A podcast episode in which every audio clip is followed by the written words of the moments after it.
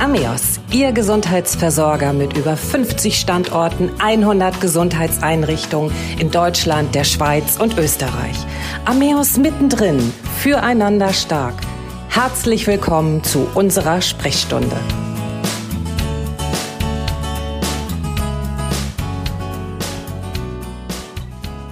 Unser Thema heute, wenn die innere Uhr aus dem Takt gerät. Alle Menschen verfügen über eine biologische Uhr, die den Tag-Nacht-Rhythmus steuert, uns abends müde macht und morgens wieder aufwachen lässt. Gerät diese innere Uhr dauerhaft aus dem Takt, steigt das Risiko für psychische Erkrankungen. Psychische Erkrankungen sind in erster Linie Erkrankungen des Gehirns. Die entsprechenden neurologischen Veränderungen können dabei oft zu Störungen im Schlaf-Wach-Rhythmus führen, was bei Betroffenen zu einem hohen Leidensdruck führt. Ein Teufelskreis beginnt. Was können wir tun, um gut zu schlafen? Darüber sprechen wir heute. Mein Name ist Christiane Hartung-Kollbaum und mein Gast ist Georgi Kapanaze, Oberarzt am Ameos Klinikum Osnabrück. Herzlich willkommen, Herr Kapanaze. Guten Tag, hallo. Herr Kapanaze, unser Thema ist ja, wenn die innere Uhr aus dem Takt gerät. Wie haben Sie denn heute geschlafen? Danke sehr. Ich habe heute tatsächlich sehr gut geschlafen. Haben Sie denn auch manchmal Schlafstörungen oder kommen schlechter in Schlaf oder wachen mal auf zwischendurch oder wissen Sie, wie es richtig geht? Selbstverständlich, wie jeder Mensch gibt es auch manchmal Nächte und Tage, wo man nicht so richtig schläft und hat so ein bisschen um was nachzudenken und und und. Das kommt selbstverständlich auch bei mir zwischendurch vor. Wie viele Menschen leiden an Schlafstörungen oder gibt es da so eine Art Statistik und bei wie vielen Menschen in, davon entstehen psychische Erkrankungen? Gibt es irgendwie Erfahrungswerte? Mhm. Das ist eine sehr gute Frage, auch gleichzeitig sehr schwierige Frage. Mm, man geht davon aus, dass ungefähr zehn Prozent der Bevölkerung an den Schlafstörungen leidet. Man sagt, ungefähr muss jeder Zehnte äh, sein, der solche Probleme entwickelt. Klinisch relevante Probleme haben aber ungefähr nur fünf Prozent der Bevölkerung. Also von den Betroffenen nur jeder Zweite entwickelt dann hinterher auch gravierende äh, Beschwerden, Folgeproblematik. Wie entstehen Schlafstörungen? Also ich selber kenne es auch aus eigener Erfahrung, wie Sie auch gerade schon gesagt haben. Es beschäftigt mich was, dann wache ich nachts auf, denke darüber nach, schlaf dann wieder ein und geht's die nächste Nacht besser. Muss ich mir da schon Gedanken machen, wenn das, ich sag mal, zwei, dreimal im Monat vorkommt oder ist das eher normal? Das ist tatsächlich eher normal, wenn das nur zwei, dreimal im Monat so vorkommt. Das ist noch alles in Rahmen. Man sagt im Prinzip, wenn es äh, länger äh, dauernde Beschwerden sind, so über einen Monat dauern die Beschwerden, dann sollte man sich äh, langsam äh, Sorgen machen, Gedanken machen, woran das liegt und vielleicht schon mal einen Spezialist aufsuchen oder irgendwas schon langsam unternehmen, ist auf jeden Fall zu empfehlen. Ansonsten es ist aber tatsächlich so, dass es nicht so ganz einfach äh, zu sagen ist, woran oder wie entstehen die Schlafstörungen. Man geht von verschiedenen Modellen aus. Es gibt drei äh, P-Modell oder ja verschiedene Theorien, die das Ganze erklären würden. Äh, an sich äh, denkt man und geht man ziemlich stark davon aus und dafür gibt es zunehmend Beweise, dass es sowohl äh, genetische Faktoren mitspielen als auch neurobiologische Faktoren gewisse Einfluss äh, drauf haben. Und jetzt endlich kommt noch unsere eigene Persönlichkeit dazu die, jetzt sagen wir, äh, nennen wir Beispiel, jemand, wer zum Beispiel eher dazu neigt, etwas einfacher durch die Stressoren beeinflusst zu werden und äh, wenig resilienter mit dem Stress umgehen kann, der kommt schon etwas schneller äh, in so äh, eine Art von Problematik und entwickelt etwas schneller die Beschwerden, die wird man dann als, als Schlafstörungen und andauernde Insomnien dann zum Beispiel was, was kann ich präventiv tun, ähm, damit ich gar nicht erst in diese Problematik Schlafstörungen, die dann eben über einen längeren Zeitraum gehen, äh, damit ich da hineinrutsche? Genau, wie ich jetzt gerade sagte, so Gen können wir schlecht beeinflussen, auch äh, bestimmte Neuro, äh, neurobiologische Faktoren lassen sich nicht so ganz einfach beeinflussen, aber wir können einiges an unseren Einstellungen verändern. Resilienz habe ich schon mal ins Mund genommen. Das ist auf jeden Fall das, was wir selber schon so ein bisschen beeinflussen, so ein bisschen äh, fordern können, dass, dass wir etwas Stress äh, werden und etwas besser mit äh, ähm, Stressoren, die täglich uns im, im Prinzip äh, treffen, die dann bewältigen. Jetzt gibt's kaum Möglichkeit, Stress zu vermeiden. Das wäre auch nicht Sinn der Sache. Auch ähm, jeder Organismus ist so gebaut, dass das Stress ist im Prinzip bis gewisser Grad für jeder normales Alltagsgeschehen. Äh, nur wenn es zu viel wird, dann sollte man tatsächlich so ein bisschen drauf achten, ausbalancieren versuchen, sich wieder ins Gleichgewicht zu bringen. Insofern ist es wichtig, auf sich zu achten, auf sich äh, selbst zu äh, hören, was so innere Stimme zwischendurch macht. Und wenn man merkt, jetzt war zum Beispiel ein Tag etwas zu stressig und Folgetag ist auch genauso stressig, dann sollte man vielleicht dafür sorgen, dass man gewisser Ausgleich zum Beispiel äh, findet das ist jetzt allgemein und grob und was so jeder im Prinzip äh, machen kann, ohne jetzt sehr detailliert und sehr genau in äh, speziellen Sachen reinzugehen. Die kann ich aber gerne äh, bisschen weiter erläutern, wenn dieser Wunsch besteht. Da können wir gerne gleich auf jeden Fall nochmal zukommen, dass wir so unsere Work-Life-Balance in der Waage halten. Ähm, da können wir ja vielleicht gleich nochmal was zu sagen. Ein weiteres Problem ist ja, dass viele Menschen Schlafmittel äh, nutzen. Es gibt ja nur noch zahlreiche Schlafmittel, die frei verkäuflich auf dem Markt angeboten werden. Sind diese Schlafmittel wirklich so harmlos, wie sie in der Werbung beschrieben werden? Und nutzen die überhaupt was? Leider äh, werde ich bisschen vorsichtig äh, jeder empfehlen, bei, bei, dem Thema zu sein und leider alles, was so in der Apotheke oder im äh, Drogeriemarkt äh, verkauft wird, ist nicht unbedingt sehr hilfreich. Das ist eine Sache. Zweite Sache, da fällen meistens auch die Studien, die hm, wirklich beweisen werden, dass diese Mittel alle risikoarm sind, äh, abgesehen von Effektivität. Was auf jeden Fall noch äh, zu bedenken ist, viele Menschen nehmen auch schon äh, irgendwelche anderen Medikamenten, Blutdrucksenker und so weiter und so fort. Wie das alles sich so verträgt, da fällen einfach Kenntnisse und Studien dazu. Da werde ich jeder so ein bisschen Vorsicht äh, in der Sache empfehlen und werden nicht sofort äh, zu jedem Mittel, was in der Apotheke oder frei verkäuflich soll, zum Beispiel auch im Internet angeboten wird, da zugreifen. Das sollte man lieber nicht tun. Da werde ich auf jeden Fall empfehlen, schon wenn man richtiger Leidensdruck hat, einen Arzt aufzusuchen, ein Gespräch mindestens mit dem Hausarzt, am liebsten mit dem Facharzt vielleicht zu führen, um entsprechend sich äh, vorzubereiten und be beziehungsweise entsprechende Therapie zu machen, wenn es äh, Notwendigkeit tatsächlich besteht. Äh, und wie wir schon zu Anfang an sagten, nicht äh, jede schlaflose Nacht ist unbedingt Zeichen dafür, dass wir krank sind oder dass wir eine Erkrankung entwickeln, wie zum Beispiel Depression, sondern das ist auch Stück normal. Das kann manchmal vorkommen. Das passiert jeder von uns mal zwischendurch. Ein weiteres Problem ist ja bei Schlafstörungen auch, ähm, dass die Betroffenen nicht nur Schlafmittel nutzen, sondern dann, ich sag mal, die normale Volksdroge Alkohol oder auch andere Drogen nehmen, um eben den Schlaf zu erzwingen. Was passiert bei dauerhafter Einnahme?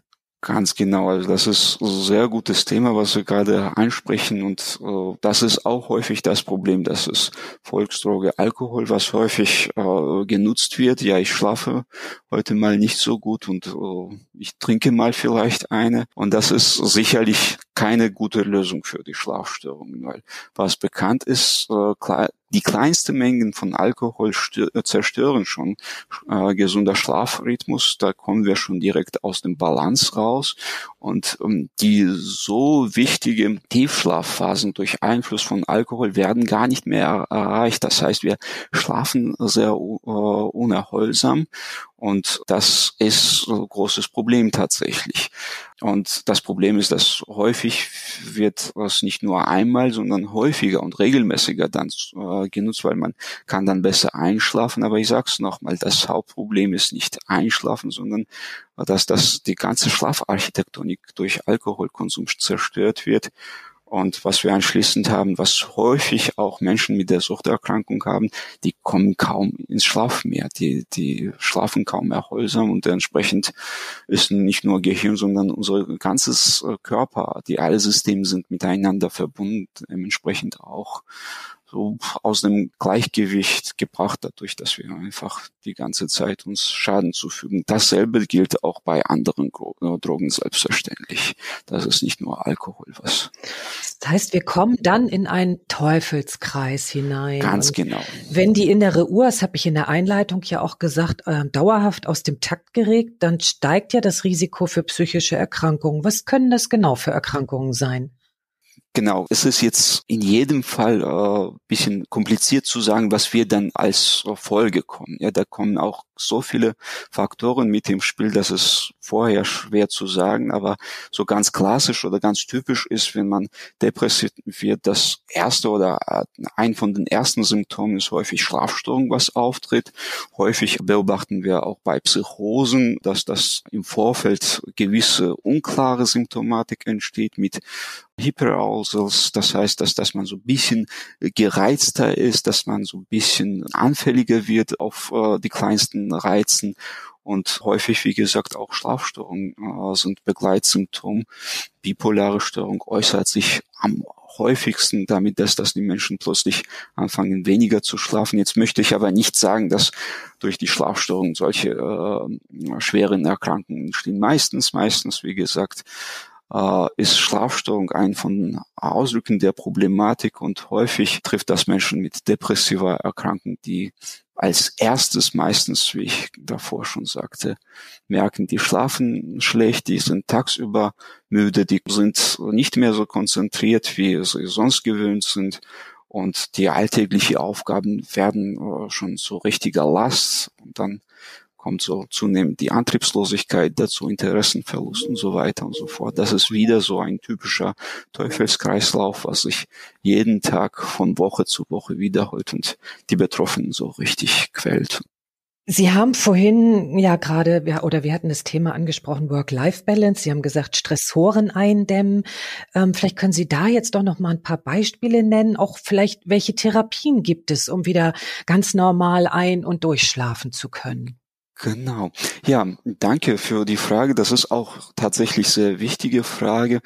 Aktuell wird in Bezug auf Schlafstörungen tatsächlich an der ersten Stelle KVT, Kognitive Verhaltenstherapie für Insomnie empfohlen. Die ist auch sehr effektiv und ist mit vielen Studien mittlerweile bewiesen worden, dass entsprechend auch wirksam ist. Und ja, da sind meistens so die groben und jetzt irgendwie nicht sehr ins Details zu gehen, äh, sind zwei wichtige äh, Säulen zu erwähnen. Das ist einmal auf jeden Fall Psychoedukation, dann spezifische Techniken wie zum Beispiel Verhaltensanalyse, dass das Menschen einfach mit dem Therapeut zusammenschauen, was mache ich jetzt falsch auf der Verhaltensebene, warum äh, vielleicht unterstütze ich meine Schlafstörung und tue was völlig Verkehrtes.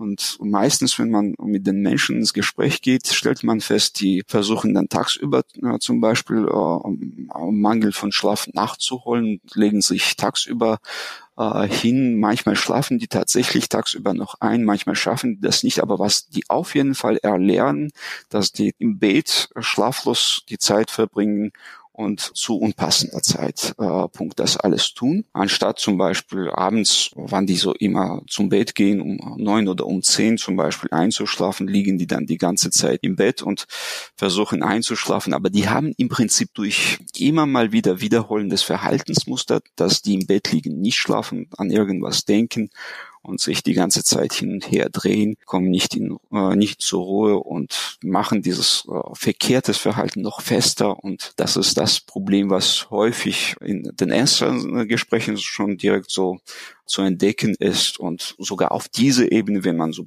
die ersten Schritten macht, bringt das äh, deutliche Erleichterung. Gut, das andere ist, dass es eher so Denkebene. Jeder von uns kennt das, wenn man im Bett liegt und mit irgendwas sich beschäftigt, dann erhofft man tatsächlich in so eine Phase oder in dem Moment, dass wenn ich jetzt wirklich viel denke äh, oder überlege oder mich mit der Problematik beschäftige, dann werde ich auf jeden Fall die Lösung finden. Das ist jeder, also ich kenne keiner bis jetzt mit, äh, wem ich jetzt bei solchen Problemen gesprochen habe, dass die anders das sehen. Genau das ist der Punkt, dass die sind überzeugt, wenn ich jetzt genügend lange drüber nachdenke, dann werde ich auf jeden Fall die Lösung finden. Das ist aber nicht der Fall. Also meistens ist es tatsächlich so, nachdem wir 15, 20 Minuten uns über ein Thema Gedanken gemacht haben, haben immer noch keine Lösung gefunden, dann macht es wirklich keinen Sinn, weiter dran zu denken. Da werden wir keine Lösung mehr finden. Dann ist es besser, erstmal Pause äh, zu machen, erstmal sich mit irgendwas anderes be äh, zu beschäftigen. Dann kommt etwas später vielleicht die Lösung. Aber nicht, äh, wenn wir durchgehend einfach uns äh, mit der, derselbe Frage beschäftigen. Da, das bringt einfach nichts. Das heißt, dann müssten wir ein paar Regeln für uns aufstellen, Schlafregeln und vielleicht auch eben eine gewisse Schlafhygiene, sagt man ja auch, schaffen, Ganz an genau. die wir uns dann eben auch regelmäßig halten. Ganz genau. Das Wichtigste ist, dass man gewisse Routine, gewisse Schlafhygieneregeln beachtet und die auch dann konsequent verfolgt. Das heißt, man sollte am liebsten immer zu denselben Zeit ins Bett gehen, zu derselben Zeit wieder aufstehen und wenn man feststellt, heute habe ich einen schwierigen Tag, ich kann nicht so gut einschlafen, dann sollte man sich nicht weiter im Bett quälen. Dann sollte man am liebsten schon aufstehen, am liebsten etwas tun, was uns so ein bisschen müde machen würde. Ich werde es auf gar keinen Fall empfehlen, äh, sich ans äh, Rechner zu setzen oder mit Handy sich äh, viel zu beschäftigen, allein wegen der blaulichen Ausstrahlung. Das macht unser Gehirn sofort wach und sorgt dafür, dass wir weiterhin wach bleiben. Am liebsten ein Buch in der Hand nehmen, bisschen was lesen oder sich in Ruhe vielleicht äh, wo äh, irgendwo im Wohnzimmer hinsetzen, so paar Gedanken, wenn es unbedingt sein muss, sich nochmal machen, aber nicht intensiv mit Handy, mit äh, Rechner oder was wie immer und nicht am liebsten nicht mit der Thematik, äh, womit wir uns schon äh, davor im Bett gequält haben, sich beschäftigen. Sie haben gerade das Blaulicht angesprochen, also den Umgang mit Smartphones, Tablets oder auch PC. Ähm, was kann das dann für Auswirkungen genau haben auf, auf das Gehirn des Menschen, dass ja dann auch ähm, der Schlafrhythmus dann irgendwann gestört ist?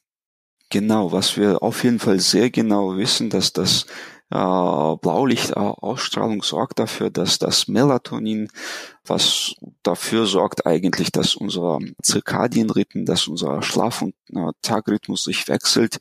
Melatonin wird abends freigesetzt und sorgt dafür, dass wir uns quasi äh, für Schlaf vorbereiten. Dieser, diese Ausstrahlung sorgt dafür, dass wir quasi durch die Augen geleitet zum Gehirn ja, ein Signal bekommen. Es ist noch hell genug, äh, es ist immer noch äh, Tag und äh, wir brauchen nicht zu schlafen. Das ist quasi dieser Signal, was dadurch geleitet wird.